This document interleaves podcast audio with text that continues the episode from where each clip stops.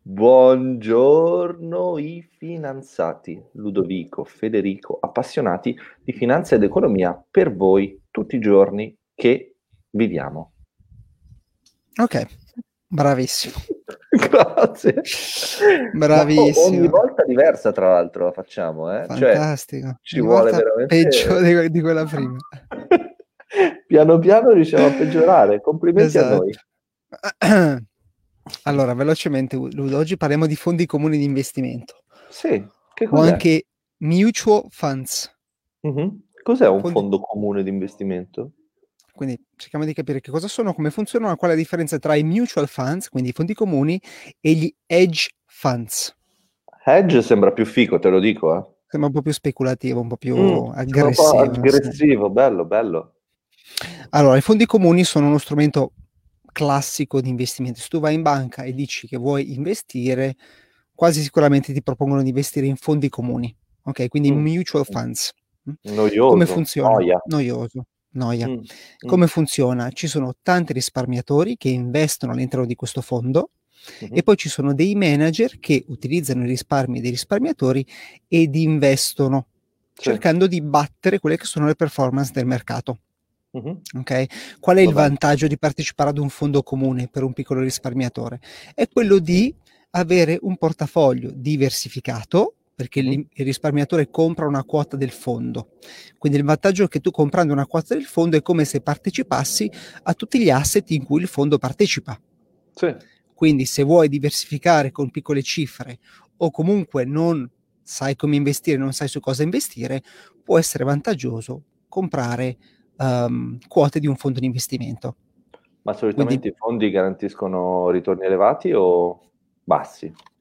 Mm, no, non garantiscono nessun ritorno sull'investimento. L'obiettivo ah. è quello dei fund manager è quello di battere l'andamento del mercato, per cui se il mercato, se l'indice fa più 1 più 2%, teoricamente questi esperti dovrebbero performare meglio. Ok? Ho capito. Sì. Quali sono gli svantaggi quindi il vantaggio Quali è la diversificazione e il fatto che puoi partecipare ad un, un basket di div- diversificato con pochi risparmi. Lo svantaggio è, sono i costi. Okay? Ci sono delle commissioni, ci sono delle commissioni annuali che variano magari dal 2 al 5% sul capitale investito. Quindi se tu investi 10.000 euro ti portano via ogni anno una percentuale di quello che tu hai investito e poi ci sono dei costi di partecipazione iniziale quindi nel momento in cui tu ti iscrivi al fondo e fai il primo versamento, ci sono dei costi, si chiamano i load cost, quindi costi di, di caricamento in qualche modo. Hm? Sì. Quindi la parte negativa di, di, questo strumento di investimento sono i costi, le commissioni, che di solito sono molto elevate e spesso... Tipo? Non, quanto? quanto è dal 2, dal 2 al 5% anno. Ammazza, okay? sono soldi come si dice. Sì. Quindi quello che accade molto spesso è che il fondo cioè queste commissioni in realtà vanno a mangiarsi buona parte della performance positiva che realizza il fondo. Sì, certo. Ok, quindi bisogna Al stare sempre molto attenti. Non è molto vantaggioso.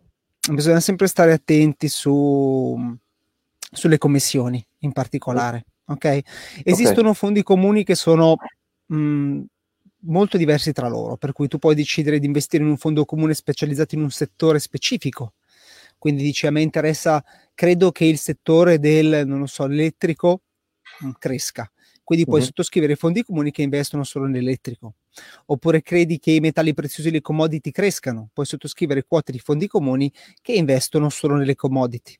Oppure può essere mh, mm, uh, un'area geografica, quindi ritiene che il sud-est asiatico cresca bene rispetto al resto del mondo, puoi sottoscrivere fondi comuni che investono in aziende che stanno nel sud-est asiatico, così okay. come Sud America, la Cina, l'Europa, ok? O addirittura anche per capitalizzazione. Quindi mm. tu vuoi investire in piccole società, puoi andare a sottoscrivere fondi comuni che investono solo in società che hanno una capitalizzazione al di sotto di XY, ok? Tu investi Quindi puoi andare... Comuni? Ma io ho un piano di accumulo. Con i fondi comuni la cosa carina puoi fare dei piani di accumulo per cui ogni mese, nel mm-hmm. mio caso, una piccola cifra viene investita in questi fondi comuni. Ho capito. Ok? E, ehm, sì. Vediamo un po' mh, mm, quali sono le differenze tra i fondi comuni e gli hedge funds, perché i fondi comuni hanno un po' di limiti. Mh? Mm? Sono più uh, più dedicati all'investimento uh, safe, passami il termine, quindi non speculativo. Mm? Che noia. Tanto è vero che... Cioè, esatto. Cioè, non, non, fai crollare economie, civiltà, no. è roba tranquilla. Tendenzialmente i fondi eh, pensione o anche il 401k americano, che è uno, è uno strumento previdenziale, mm-hmm. investono tutti in fondi comuni. Quindi l'obiettivo è quello di preservare la ricchezza e farla crescere nel corso del tempo con delle strategie un poco speculative di lungo termine. Mm? Sì. Allora, quali sono dei limiti, per esempio, che hanno i fondi comuni? Intanto non possono avere più del 5% del capitale, questo per esempio in Italia, poi ogni paese ha mm. le sue regole. In Italia il fondo non può avere più del 5% di tutto il suo capitale dedicato ad un singolo asset. Questo sempre per il concetto della diversificazione che vince sopra la speculazione. Okay? Perché logicamente dedicare più del 5% in un solo asset può essere rischioso. Quindi mm. c'è questo limite del 5%. Non mm. possono andare short, Mm? Quindi possono speculare solo quando il mercato va al rialzo. Mamma mia, e... che noia! Mamma mia, che eh, noia! Lo so. Eh, lo so, eh, lo so. Quindi non possono Brrr. aprire posizioni short. Uno, mm. non possono mm. comprare futures, non possono comprare opzioni. Mm. Possono solo dire compro questo titolo perché ritengo che in futuro salga. Mm? Sì, sì. E poi hanno, mh, in termini di MIFID, quindi in Italia, delle, della regolamentazione che è un po' più strict rispetto agli hedge funds. Mm?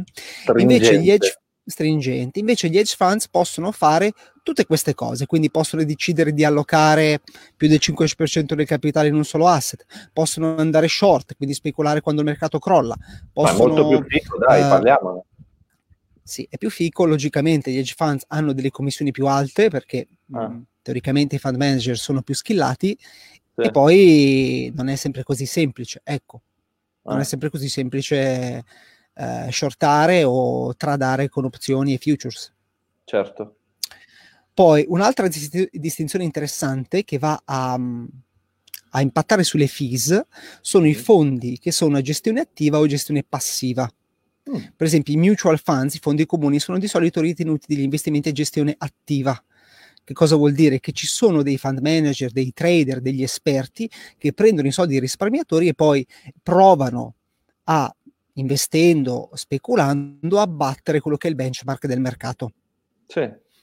Ok, quello quindi attivo. Su, quello è attivo, quindi c'è una gestione attiva. Quindi l'obiettivo è battere il mercato. Per esempio in America l'S&P, Standard Poor's, i fondi comuni hanno come obiettivo quello di battere di solito l'andamento dell'S&P. Mm-hmm. Ok? Poi ci sono sì. quelli a gestione passiva che hanno il vantaggio di avere delle commissioni molto più basse, perché logicamente i manager sono meno impegnati, ma hanno mm-hmm. come obiettivo quello di non battere il mercato, ma semplicemente di seguire almeno il trend dell'andamento del mercato. Ok? Vabbè. Quindi almeno di essere in pari con l'andamento del mercato. E questi fondi a gestione passiva, due sono i principali, si chiamano inde- index funds, quindi mm-hmm. anche fondi indicizzati, e quindi fondi che investono in indici e quindi che replicano semplicemente l'andamento del mercato, Uh-huh. Oppure fondi che investono in ETF, che sono Exchange Traded Fund, anche qua dei derivati che in qualche modo copiano quello che è l'andamento del mercato. Okay. Le commissioni in questi fondi sono molto molto più basse, per Beh, cui direi, parliamo, del, parliamo dallo 0,1 dallo 0,1 allo 0,5 contro un 2,5% dei fondi comuni di investimento. Ok? Sì. E quindi mh, ci sono tante filosofie di investimento, però se uno vuole fare un piano d'accumulo di lungo termine, a mio avviso, semplicemente comprare ETF o fondi comuni indicizzati con basse fee, bassissime fee, può essere un buon piano, sempre di lungo termine. Per esempio l'S&P, semplicemente comprando un ETF sull'S&P eh, da qua a 5, da qua a 10 anni, diciamo che è una garanzia, quasi una garanzia di buona performance del proprio investimento. Ok. Vede, io mi ricordo durante uno studio in cui avevano preso delle scimmie e avevano detto eh, scegliete voi su quali titoli Batteva, diversificare. Eh, Ebbene, i titoli scelti dalle scimmie battevano esatto. il rendimento medio di un altro fondo. Quindi... È molto interessante. Questo è un tema molto da approfondire. ciao Fede. Va bene Ludo, a domani. Ciao ciao. Ciao ciao, a domani.